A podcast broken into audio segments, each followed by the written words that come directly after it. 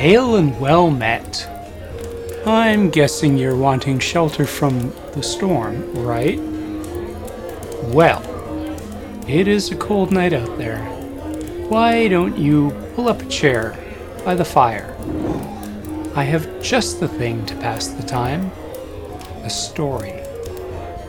I call it The Knight and the Dragon. Welcome to the Lavender Tavern, my friend.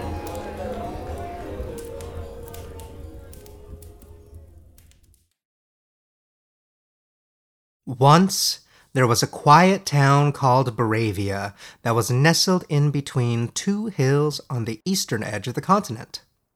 Baravia was well situated. It had a river that brought water and fish and boats with trade from other villages down the coast. The plain it stood on was high enough that the temperature was moderate. It was considered the friendliest town in the region. The Baravians prided themselves on being friendly. At the entrance to the town stood a statue of the town's founders with open arms and an inscription in several languages reading, Welcome to Baravia, all strangers who seek it. Baravia was also known throughout the region to welcome travel from visitors, commerce from visitors, and certainly gold from visitors. But there was one type of visitor that Baravia did not like at all. It had been decades since the last dragon had been sighted in the region. Goodwife Bayliss was the oldest Baravian, and even she could only dimly recollect her grandparents telling tales of a nice dragon spraying the countryside with frost and icicles, freezing the cattle and sheep where they stood.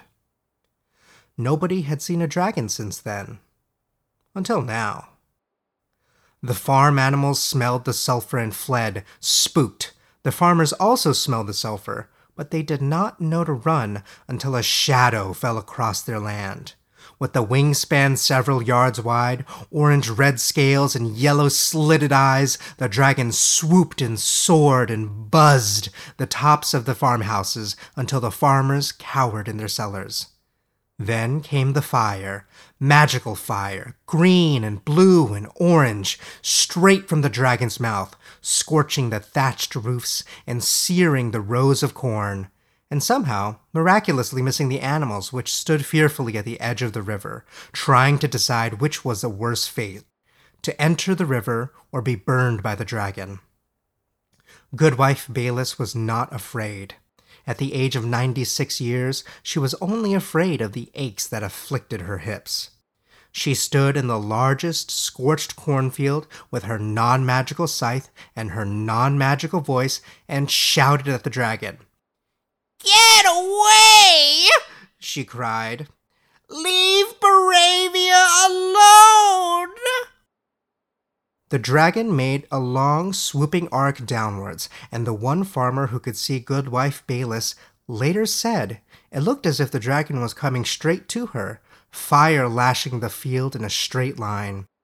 At the last moment, the dragon pulled up, but Goodwife Bayliss's arms were more agile than her hips, and she reached up and hooked the dragon's head, which spun towards her and incinerated her.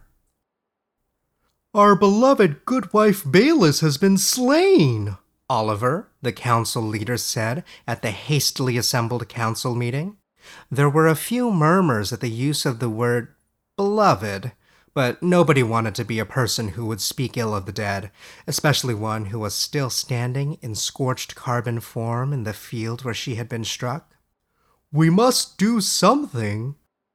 Our crops are in danger, one farmer said. Tradesmen are avoiding our town, a merchant added. They sent soldiers to fight the dragon. Baravia had a small contingent of friendly soldiers who spent their time guarding the bank and the merchants and greeting visiting tradesmen. The soldiers were not familiar with battle. They returned, scorched and singed and smelling of smoke and sulfur. We could not get close, one of them gasped, and the others nodded in unison. Then they went to change their garments and returned to their patrol of the bank. We must approach Wynne, Oliver said at the next town meeting. There were more murmurs. Wynne was Baravia's new wizard, and he had only been in the town a few months. That led to suspicion, particularly since he had yet to make a deposit at the town bank. It was Oliver's opinion against the group of farmers and merchants, none of whom would take a firm position for or against. And so Oliver won the day, and he went to see Win. Win had a thatched hut on the edge of town. The hut had belonged to the previous wizard, a disreputable soul who had been asked to leave Baravia when it had been discovered that he was laying trances upon the townspeople that caused them to withdraw their gold from the bank and give it to him. Win had not changed anything about the hut. His clothes still lay in a box at the foot of the bed. His books and papers were in the box he had brought with him months ago. His only additions to the hut were the vials and phials and filters and potions on the far wall. When Oliver entered through the open door, Win, a tall, stooped man with red hair and freckles, was taking stock of the potions and muttering to himself. Attar of roses, turmeric, sage. Friend Win, Oliver said. Councilman Oliver, Win replied. Oliver was a man courageous in council, and yet fearful in private. Win waited. Uh, Dragon has attacked Baravia, Oliver said finally, as if that should explain his presence in Win's hut. I have heard, Win said dryly. More silence. Goodwife Bayliss has been slain, Oliver added. No doubt her kinsmen will mourn. Goodwife Bayliss had no kinsman or kinswoman. Oliver stepped from side to side, appearing to Win as if he needed to relieve himself. The council has asked me to come here. Win moved his right hand in a circle as if to speed the conversation. To ask me to defeat the dragon. Yes! Oliver burst out in relief, then caught himself. As the town wizard, it is your sworn duty to rid Baravia of this scourge. He blushed. The payment shall be the usual amount of gold. Win mused. I suppose this falls within my responsibilities, he said. What will you need to accomplish this? Oliver asked. I will need to collect information, Wynne said, looking at his shelf of potions. Read up on dragons, perform research. Oliver sighed and nodded. For any request the council had, Wynne needed to read and read, as if there was time for reading when there was a dragon on the loose. A small archive of books and papers and scrolls stood at the south edge of Baravia, where Win had spent many an afternoon reading and thinking in the intense haze of sputtering candle smoke. The archivist, a wizened woman named Clydia collected the admission fee for the archive and showed him where the material on dragons was. There was very little of it. A troupe had passed through Baravia 15 years ago with a poorly received play about a dragon. A youth had drawn a dragon in chalk on the council chamber's door and had been flogged. There were history books about dragons from long ago, but no dragons had been seen since before Goodwife Bayliss had been born. Even so, Win paged idly through the tomes, reading to himself such fascinating words as, The dragon is known to shed skin twice a day, and such skin mayhap be used for clothing and other crafts. Baravia's archive held no clues to this particular dragon, unless it was on the verge of shedding skin and crafts were needed. When Clydia closed the archives for the day, Win took the long route past the welcome gate of the town towards his hut. As he passed the gate, he saw a dusty man in traveling leathers. A knight, Win thought. The man had a sword and a bow and a quiver, but he did not need any special garb for Win to know him to be a knight. Even through the dust, the man held himself straight and proud, though he walked slowly towards the gate, looking very tired. Several townspeople were present. A young woman was carrying a basket of reeds, two men were talking commerce, and a boy was pulling a wagon filled with round, smooth river stones. They each glanced at the knight, but none said a word or approached him. Welcome to Baravia, Win thought. This had been the same greeting he had received when he had arrived at the town several months ago. Despite the statue, despite the sign, the people had not greeted him or taken him in until he had cured a councilwoman's son of a sleeping sickness. It was fear, he thought, fear of the unknown, or perhaps fear of losing their gold to the unknown. So, Win stepped forward and came up to the knight, who stopped in front of him. Win was taller than the knight by a good foot, but the knight was well built and smelled faintly of sweat on the road. Well met, traveler to Baravia, Wynne said. The knight lifted his helmet, and Wynne saw his dark, dark eyes, intense and curious and wary. Thanks, the knight said, looking pointedly around at the other townspeople who had stopped to watch them, but continued to keep their distance. Would you like a drink? Wynne asked. The knight seemed to relax, as if the burden of his trip had suddenly come down around him. Thank you, he said. Call me Tristan. Win's hut was already too small for him, and with the knight, there was barely enough room for them to sit at the low wooden table with glasses of wine between them. You are a knight, Win said, stating and not asking. Tristan downed the wine in a single gulp then coughed and sputtered. Yes, an honorable profession. He shook his head. Or rather, it was an honorable one until our mission disbanded. Now I work for hire. A mischievous thought flashed through Win's head, thinking of hiring Tristan for something related to knightly duties, but he dismissed it. Have you been hired much of late? The sun was setting outside, and the orange rays illuminated Tristan's dark brown eyes as he poured another cup. Here and there. I make enough gold to get by. Then, looking at the potions and vials on the wall of the hut, Tristan asked, And you? Does Baravia pay its wizard well? I am yet on probation, Win said. They remain unconvinced that I am a fine enough wizard for such a fine town. At his tone, Tristan looked at him more sharply, then smiled. Yes, I see. What must you do to convince them of your worth? Win sighed heavily. I am afraid that I am about to fail at that task.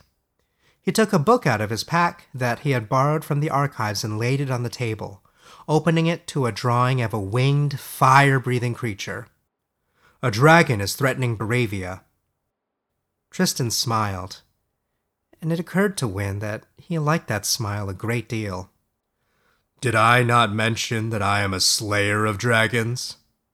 Surely there cannot be enough dragons in the world for you to specialize in such a profession, Win said, running his index finger along the rim of his cup. The wine had traveled from his stomach to his head. I have been far and wide across this country, Tristan said. Even in the last few months, I have slain dragons of fire and dragons of ice. The wine was touching the knight's tongue as well, Win thought. Let us speak of this tomorrow, Win said. Will you sleep here tonight? That last he said with more bluntness in his voice than he had wished. Tristan looked at the narrow single bed and shook his head, getting to his feet unsteadily. As is my custom, I shall sleep under the stars. Win saw him to the door. Perhaps I shall join you under the stars one day, knight. Tristan's breath, scented with wine, was very light on Win's cheek. Perhaps, wizard. You may always follow me. Alone, Win paced in his hut. There was no doubt that Tristan claimed to be a slayer of dragons for hire. There was no doubt that he could slay this dragon if what he said were true. and there was no doubt that Win himself could not slay or enchant or magic the dragon on his own. Win had collected the information and read about dragons and done his studying, despite Oliver's sighing. Win knew that he could craft a weapon that would defeat the dragon, but he could not get close enough to strike it. But conceivably, Tristan could. You would entrust the defense of our town to a stranger? Oliver asked Win the following morning. Oliver and his group of farmers and merchants were in the town council building, and Oliver sat underneath a portrait of the town's founder, the famous painting depicting the man standing with open arms and a welcoming smile. Tristan stood next to Wynne, but said nothing. A bowl of fresh water and a rag had transformed him from a dusty stranger into a proud and confident young man with a broad chest and massive arms, sword at his side. Am I not still a stranger in Baravia as well? Wynne asked quietly. Oliver coughed. Yes, but. Well, we need your assistance. We have been blessed to have had your help on several occasions over the last few months. You are known to us. He pointed to Tristan. He could be a fraud or a common thief. Win felt Tristan bristle beside him and heard the slight clip clip of his leather clad fingers gripping the handle of the sword. I vouch for him, Win said simply. He has told me his story, and I have investigated it. At the word investigated, Oliver gave a heavy sigh, but Win did not stop.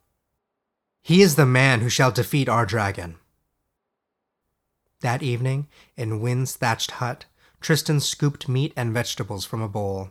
He eats like a man starving, Win thought, though he has the broad shoulders and heft of a man who is well fed.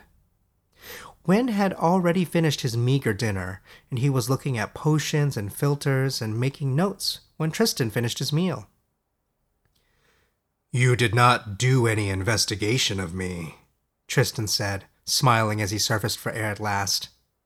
Win reached over with a cloth and dabbed the knight's beard. I investigate in my own way, he said.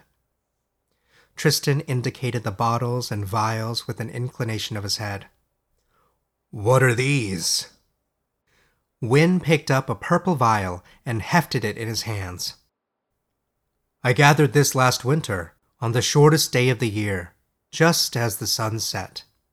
He handed it to Tristan, who looked at it in surprise.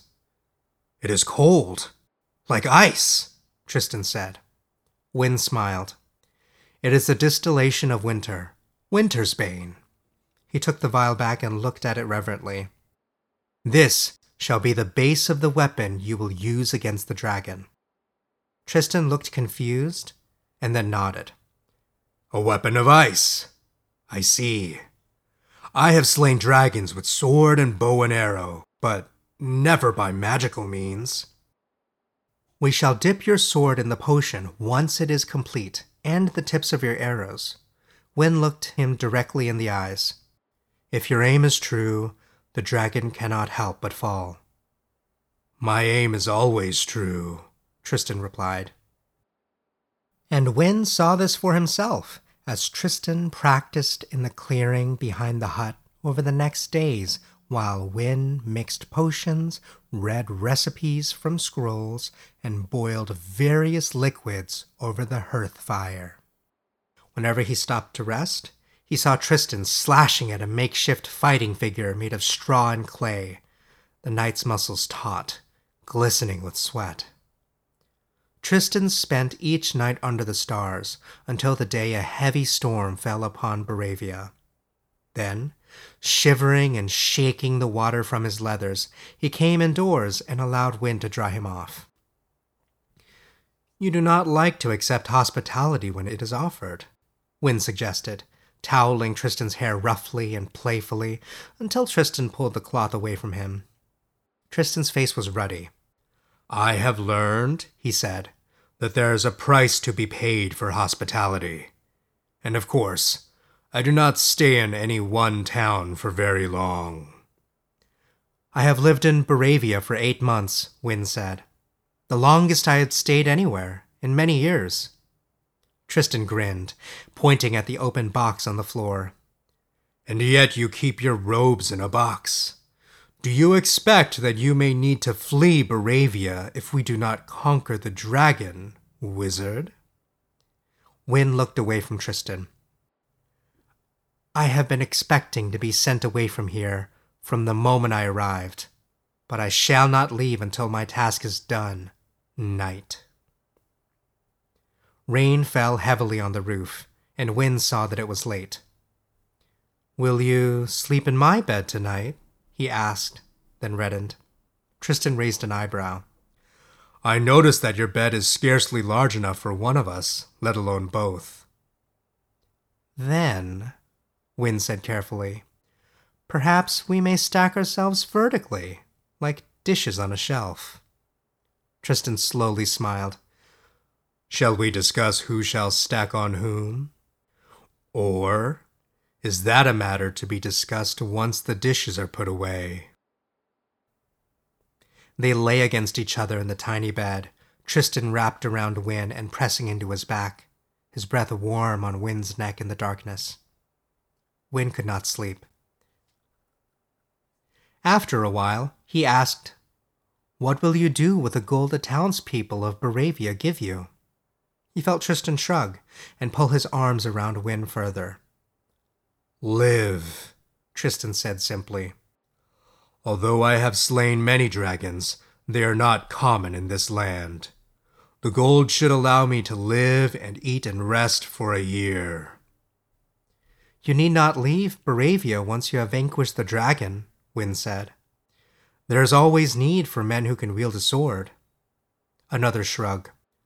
The soldiers of Baravia are mere money guards, Tristan replied and the Baravians are not the friendliest of folk, are they? Wynne stared out into the darkness. I have found my place.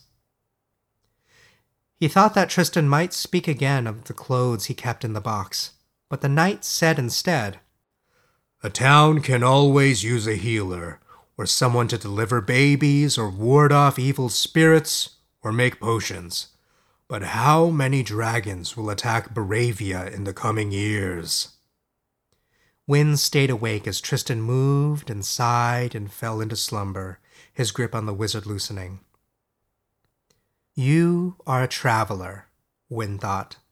You will always be moving from town to town. Like me.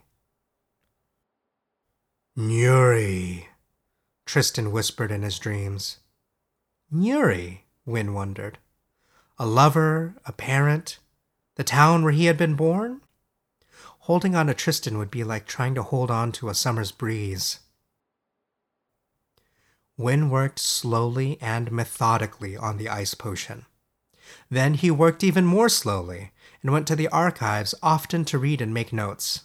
Then he tried to do as little work as possible, but Tristan came upon him in the hut one day and asked after his progress.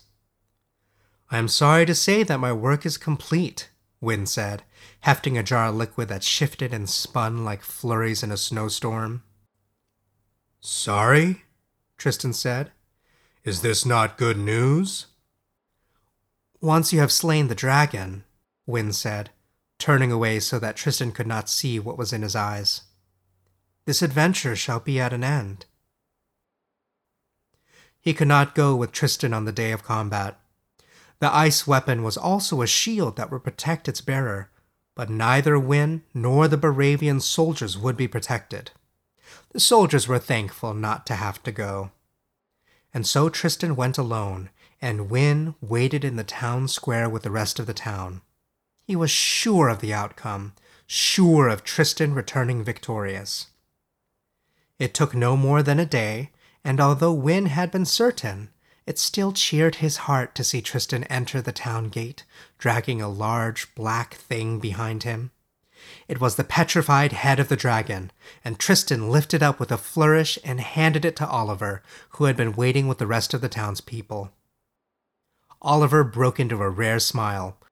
You have triumphed, knight! he shouted, and the townspeople cheered. They surrounded Tristan and lifted him onto their shoulders. He was a Baravian, at least for now. Win took the petrified dragon's head from Oliver and held it in his hands. It was light, weightless. From the distance of the adoring crowd, he saw Tristan's eyes on him, and he did not need to be a seer to know what the knight thought. The townspeople are happy now, but yesterday they passed me in the streets without comment or notice. They are fickle. Oliver had a sack of a hundred gold coins provided by the Bank of Baravia. The sack was heavy, and when he passed it to Tristan, it clinked and pulled Tristan's hand down toward the ground.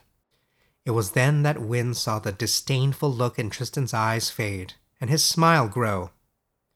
An ale for your last night? Wynne said that evening as they sat in his hut, watching the sun fall behind the hills to the west. I should be the one to buy you an ale, Tristan said. But let us stay here instead of going to the alehouse. Wynne shrugged and poured them each a mug. I shall miss you.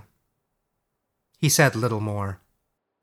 Tristan passed a dreamless sleep and woke at dawn. He went to stand up. But he could not move. He tried to shake his arms, his legs, even move a single finger. Nothing. He could breathe and he could open and close his eyes, but no more. He was about to scream when he saw Win. Win was pulling on his robes, watching him. You are awake, knight, he said. Please, do not struggle. Tristan's eyes darted to the empty ale mugs on the table. A spell of holding fast, Win said.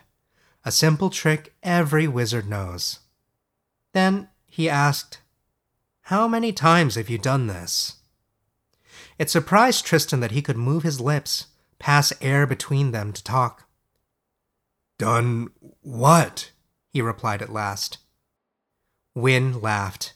An ice weapon for a dragon that breathes fire. This is an elementary error for a knight who slays dragons, is it not? He shook his head and stopped smiling. But a man such as you does not make such errors. I believe you did not wish to harm the dragon. Tristan struggled in the vice like grip of the spell. I returned with the dragon's head, you witnessed it. You held it yourself. Win started taking the potions and filters and vials down from the wall and loading them into a pack. My pack, Tristan realized. He has emptied my pack and is filling it with his things. You brought back a head, Win said. It was unusually light. I know not what means you have of manufacturing such a thing, but it can be done, no doubt. Tristan sighed. How long? he asked. How long have you known? Win sat down on the edge of the bed and took Tristan's unmoving hand in his own. The ice weapon was a test that you failed, Win said. There was another sign, however the gold. You told me that the gold would last you a year, but that you had been traveling from town to town for the past several months slaying dragons. His lips pursed. Would you truly need to slay dragons so often if it paid so well? He was leaving, Tristan thought. He would take my gold pieces and leave me here under the spell. Casting about in his mind for a diversion, he could think of nothing more than the truth. I shall tell you honestly, if you will listen. And perhaps, he thought, the spell may fade while I tell my tale.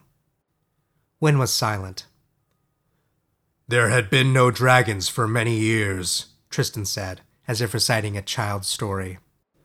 Nobody knows from where they came. Perhaps there were two yet remaining, and they bred and bred until there was a blight upon the land. But regardless, I was an ordinary knight. I fought trolls and ogres and rescued men and women and sought treasure. Until once I entered an abandoned castle and happened upon a dragon. It attempted to burn me to death, but during our battle, the walls of the castle came down around us. The rocks had fallen upon its wings, and though I was able to push aside enough rocks for me to escape, the dragon was trapped. Tristan shrugged. I am a knight. I cannot leave anyone in peril, even a creature such as this. So, foolishly, I pushed the rocks aside and freed the dragon. Her name was Nuri. She could speak. She spoke better than me, and better than even you. Hearing her speak was like listening to music. We became friends. At Wynn's expression, Tristan shook his head. Do not look at me that way. Appearances matter little in such things. We joined paths on the road and went to the next town over. And do you know what happened when we arrived at that town? I can imagine that they were none too pleased to make the acquaintance of a dragon. Wynne said dryly. Indeed, Tristan said. They chased Nuri off with torches and arrows and thought me a madman. But when I joined Nuri in a cave not far from the town, it occurred to us that there was a way to take advantage of this situation. Nuri would attack the outskirts of a town, causing little damage, and I would follow shortly thereafter, offering to free the town from the onslaught of the dragon. Tristan said. Nuri and I would share the reward between us, and on we went. Nuri burned an old woman to a charred cinder, Wynn said. That was a mistake, Tristan protested. Nuri would not have harmed her if she had not struck at my friend while she was flying nearby. Wynn shook his head. You did Baravia a service by incinerating Goodwife Bayliss. Even Oliver would agree. And the dragon's head? Tristan smiled. My greatest idea. Dragons shed their skin quite often. I simply collected the skin that Nuri shed from around her head, and Nuri burned the sheddings with her dragon fire until they were a charred husk. Most clever, Wynn said, getting to his feet. But now, story time is over. Will you release me? Tristan said. Or shall you tell the townspeople of what I have done? Neither, Wynn said. I have other plans. He picked up the sack of gold and placed it into the pack. My gold, Tristan thought. They had slept in the same bed. Why would he do this? Merchants come to Baravia often, Wynn said. They sell me ingredients, and they tell me stories. Over the past eight months, merchants from various towns have told me of a fearsome dragon who menaced these towns, and a brave knight who came to rescue them from perdition. Understanding began to dawn on Tristan. I heard enough of these tales, Wynne went on, that I soon grasped the nature of your scheme. It was a simple matter for me to persuade the council to accept your help. He bent down and kissed Tristan on the lips, a deep, probing kiss, as if to have one last memory of him. Then, standing up, Wynne added, The spell shall be broken in seven hours, he said. I will be long gone by then. He paused at the door. There is a town some hundred miles to the east named Lawton. Wynne smiled. I hear that they are unusually foolish, unusually cruel, and unusually wealthy. If you and Nuri find this of interest, meet me outside of Lawton in a year's time. Some ideas for relieving them of their wealth occur to me. He went out and shut the door to the thatched hut behind him. Tristan relaxed against the bed and smiled. Lawton, in one year. That would be enough time for him to devise a way to trick Wynn to recover the hundred gold coins that were rightfully his. And who knew? Baravia was not his home. Lawton would likely not be his home either. But perhaps, with the assistance of Wynn the Wizard, Tristan the Knight could find somewhere to call his own. And if not, there was always another town beyond the horizon.